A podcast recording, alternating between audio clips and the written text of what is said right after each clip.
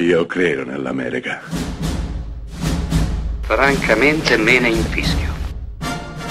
Io sono tuo padre. Anna Nishimasa. Rimetta a posto la candela.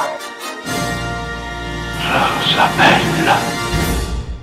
Adesso è quasi dimenticato, ma a cavallo tra gli anni 60 e gli anni 70 Warren Beatty è stato uno dei simboli della New Hollywood. Vi basti pensare che ha interpretato nel 1967 Gangster Story di Arthur Penn, un film simbolo della New Hollywood. Beh, nel 78 debutterà la regia con l'aiuto di Buck Henry in un film delizioso, una commedia. Il paradiso può attendere, trama semplice eppure molto bella.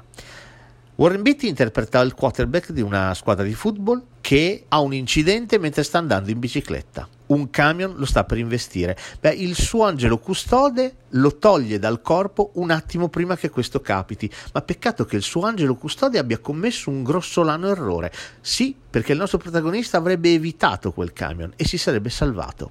A questo punto bisogna trovare una soluzione.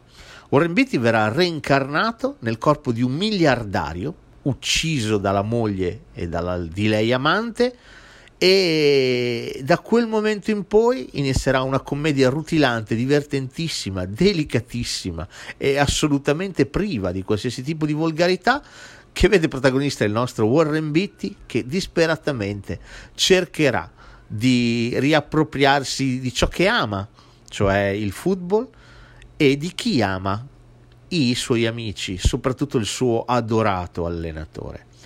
Il Paradiso può attendere è un film semplice, un film facile, ma per questo molto molto bello. Forse le cose più semplici, con le trame più facili, sono forse le più belle.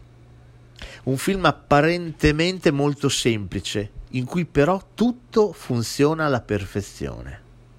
A partire dai protagonisti, troviamo anche James Mason, un immenso James Mason, a finire con l'atmosfera, quell'atmosfera che non troviamo più nei film di oggi, forse un po' sonnecchiosa, meno rutilante, ma certo per questo non meno affascinante.